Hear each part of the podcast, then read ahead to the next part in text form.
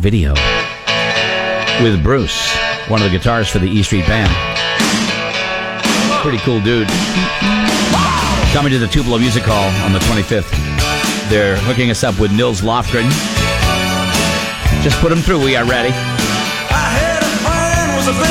All right, he's there.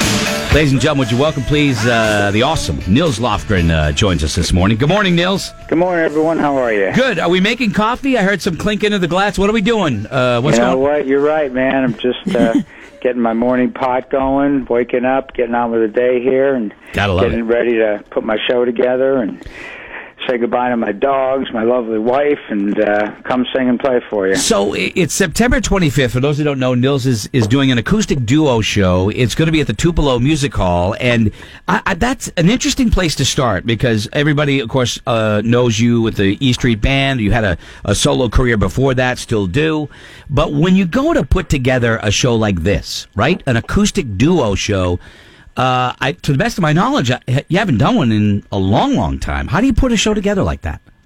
Well, my bro- my buddy uh, Greg Varlotta, who's a local great musician, we've been playing together now over ten years. So I do do solo shows, and I've done quite a bit of those recently. But Greg and I had a run in uh, the UK to start the year, so we kind of dusted off uh, the acoustic show, and, and much like. Uh, you know, anything. If you have a, a second playing with you, you bounce off uh, the musicianship. Gives me a chance to jam more with another voice, not have to finger pick rhythm and leads all the time. Right. And another another singer. Greg's a great uh, trumpet player, and he actually plays great trombone. But we've got his trumpet along, which we use occasionally, and also he's a great tap dancer of all things.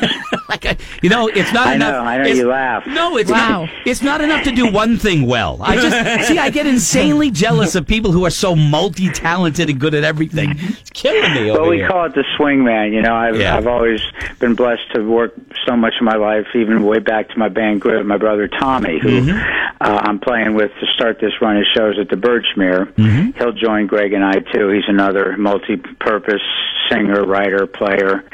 Great guy to have, and Tommy's you know busy with his work a lot. So, Greg, uh, Greg and I have been working together a lot when we travel. But um, you know, I actually too, I'm a basketball player. Love playing basketball, but ten years ago, I had to due to all my backflips on stage and playing basketball all over the world, I had to have both hips replaced. which Ay, was ay, ay. fright, frightening. I did it at the same time, of all things. So, uh, how pain? I mean, uh, what was the recovery time on that? I can't even imagine. Well, it was it was long, but Yeah. I, but the good news was I got a great doctor, Paul Polici, out of New York City, who did Yeah. them both at the same time. Whoa! So wasn't like you know doing one, getting well for months, and starting over again. Right. But anyway, the- Yeah. to be smart, things like the trampoline had to go in the closet. Crazy uh, basketball games had to turn into shoot arounds. Yeah. And I picked up tap dancing as a hobby, and Greg was my teacher. So believe it or not, you may see me tap dance in the show. Crazy. Pick- And now, usually it's either hilarious or mildly musical. We'll see what We'll happens. see. Nils Lofgren on the phone, September 25th. He's doing an acoustic show at the Tupelo. Kelly Brown has a question for you. Nils, I, I'll have you know we used to play Keith Don't Go at, up at 92 CDQ up at Sanford, Maine, way back. Uh, I wanted to ask you about the backflips. I know, how did you start doing backflips, or why did you start doing them on stage? Well, you know, I was a uh, gymnast in junior high school.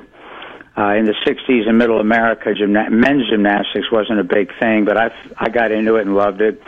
So when I hit the road at 17, actually, I'm also, uh, just so you know, celebrating 50 years on the road complete with this run when I get to, get to Derry in the Tupelo Hall. I'll be uh, f- celebrating 50 years on the road, and that's exciting too. Yeah. But I was opening for J. Geils and many bands. Grin opened for everyone with great stage shows. In particular, J. Geils are just so great on stage, and Peter Wolf jumping around. And I was sitting there shy and quiet, trying to sing and play well. And I thought, what can I do that's visual uh, to have a, something, you know, a nod to something physical?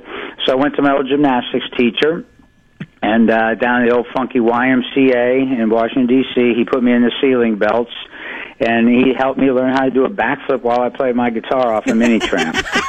it's just Just playing I know, guitar, right? became- not I mean- enough. Just Not playing enough. guitar was boring. Great singer And, you know, songwriter, not enough. do- killing me, Nils. You're killing me. Oh. but, but you know, and, and you know, look, it was it was a question of what a year or two before I got very animated on Yeah. stage and remained so. But I was very shy, and I authentically knew I, the jumping around was coming, but it wasn't there yet. So I put that in the show, and it was, it was a college crowd, probably. I don't know, 4,000 kids in Tampa, Florida. And, you know, we were the opening act, and Flor- the promoter was a jerk, said, look, you play a second over 30 minutes, you'll never work in Florida again. And we're like, dude, I got to watch, relax. Yeah. And, um, so we go out and do the show, and it's J. Geils coming on, pretty, you know, pretty rowdy, drunk college crowd. Sure. They're screaming for J. Geils. They're throwing bottles at us. They're booing us.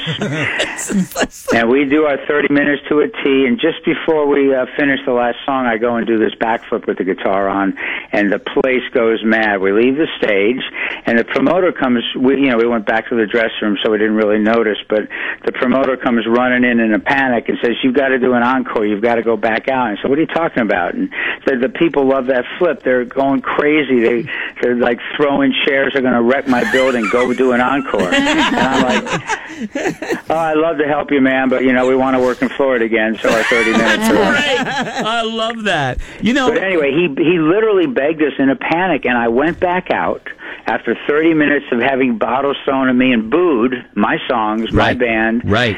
and to wild cheering and elation. And we played one song, and they loved it. Gave us another standing O as we left. And I thought to myself, "Welcome to showbiz." You know, and, and if that That's were to, awesome. if that were today, right, Nils, that would have been on the internet in seconds, right? Yeah, that probably would have got a little vi- viral action. You know, Like I, that. I mean, that it's so funny how you know, so, so funny how things have changed. I mean, you know, like like y- you can't do as well known as you are. You're in the Rock and Roll Hall of Fame. You played with everybody, obviously E Street. You played with uh, Neil Young, uh, everybody, Lou Reed, everybody.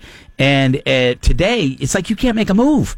I'm sure if you walk down the street into a club, boom, there's somebody there that's videotaping you. I was reading last week, oh, a lot of the members of the E Street Band were in and around a studio, blah, blah, blah. There's no move that you can make that isn't accounted for nowadays.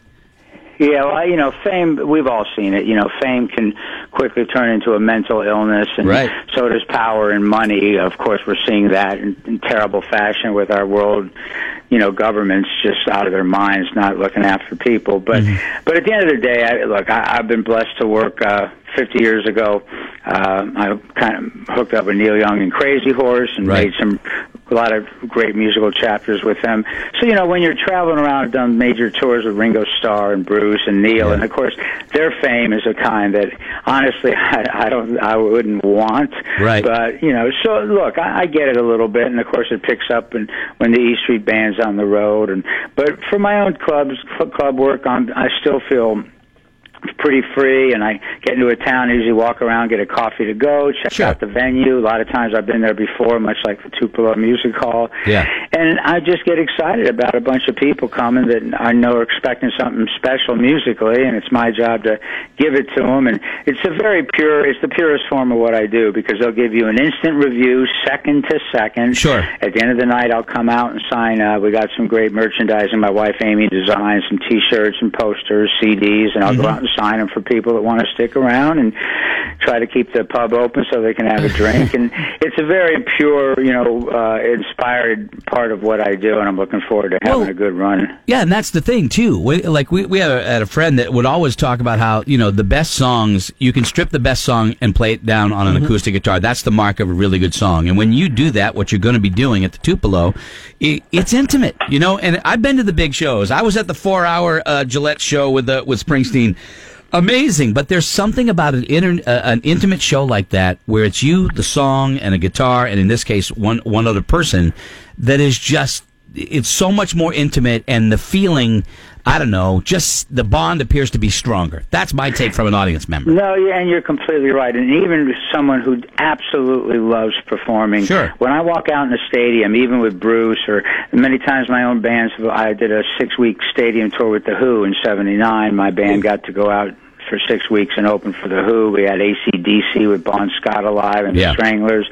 But you know, the first row of faces, it's such a, a beautiful, epic vision. But the first row is like 50 yards away. Yeah. And sometimes you have to work extra hard to to get down in that communication. Whereas you walk out like at Tupelo, you're surrounded by faces. Right. You're you're surrounded by people that are on top of you. And and for me, it's almost like you got to get down in it from note one, Yeah. and they keep you there. And Yeah. there is that element to that intimacy that I love, and I'm looking forward to. It's tough when they're on top of you. Sometimes it's hard to breathe. I mean, you're on me for God's sake. Just move over.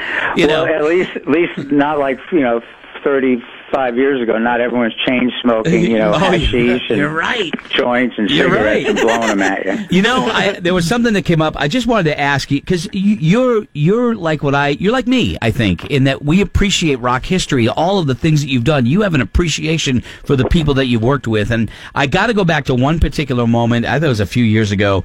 I, I'm, my mind is boggled by the fact that anybody would pull the, the plug with you on stage with not only Bruce but Paul McCartney, Paul McCartney in, in London, and you were you were up there during that show, right? Yeah, it was hilarious. I I watched, you know, of course, Bruce and Steve and me. We all of us, everyone to a man, grew up on the Beatles. Right. I think they have the greatest body of work ever in the British Invasion. So you can imagine. It's funny because, of course, you know, Paul was singing with Bruce and Stevie, and I was just sitting there grinning, so happy to be a part of it. Right. And we're doing. I saw her standing there. Then I think. uh you know, he, he Bruce called twist and shout, and you know, of course, Paul is between me and Bruce, and look, focusing on Bruce as he should. And just before we started twist and shout, Paul spun around and got right in my face, you know. And I've just met him, but I don't know him. And, and he said, "What key are we in?"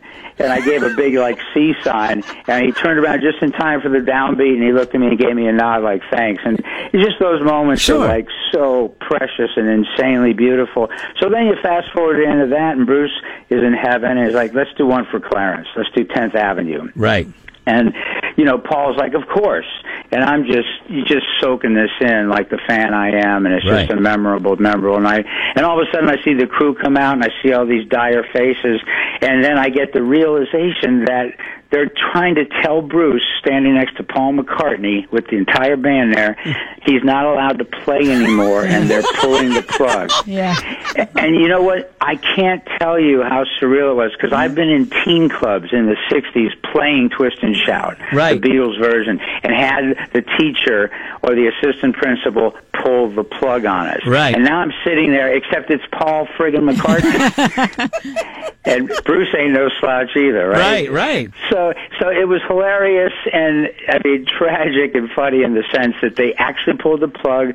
We realized we couldn't carry on. Bruce saying "Good night, Irene" on the monitors for the few people that were still digesting this. Right. And I thought, you know, technology at its worst and at its worst. Here's the guys fighting with uh, Hyde Park and the neighborhood c- complain about noise. You've got a knighted Beatle, knighted by your queen, and you can't call someone and say, "Hey, can you give me 15 more minutes?" Oh man. Friggin' Sir Paul McCartney's on stage with Bruce Springsteen. Can you give me 15 so I don't have to pull the plug? And the Uh. answer would have been yes, but they didn't get it together and they pulled the plug. It was hilarious. I, it's one of the great. It's unfortunate, To but they- one of the great rock stories. You got shut down with a Beatle. Yeah. I know. You got shut down. This, that's, I a, know. that's a story under And, right you know, there. but, and you know it was so great that it, it, without being able to control it, that same feeling came back when the principal used to pull the plug in the teen clubs in the mid '60s, or you know Wheaton Youth Center, or you know, uh, I mean just North Bethesda Community Center where the bands would play top 40 and That's do all funny. the Beatles and Stones covers. So it was a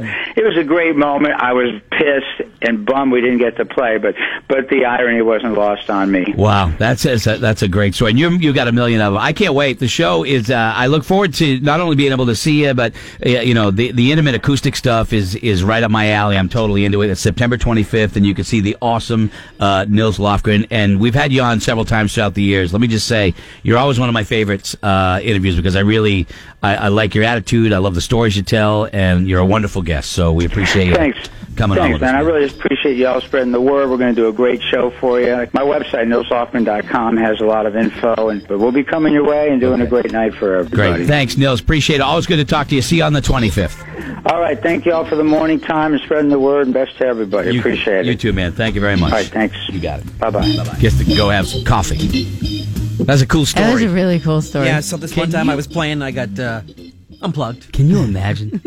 I still think about that, like, because it's so crazy. And what's funny is, he's telling you that story, and in his mind, he's going right back to when he was 16. That kid at 16, whether it's him, whether it's you, whether it's me, never leaves you. Right? What's how old is he? 60? I don't even know how old Yeah. he is. But that kid is still alive in, in him, just like it is for everybody else. Those weird things that happen to you when you're a kid stay with you for the rest of your life. Imagine That's the guy, the guy Oh my gosh. that had to go and go. Do it. What, the guy in charge would have just said, "No, man, I'm not doing it. Not to these, not to these guys. Crazy." No, no. Uh, you have to go and plug. isn't he a nice guy though? Yes. Crazy. It is uh, a 9:25, so the 25th. Uh, two-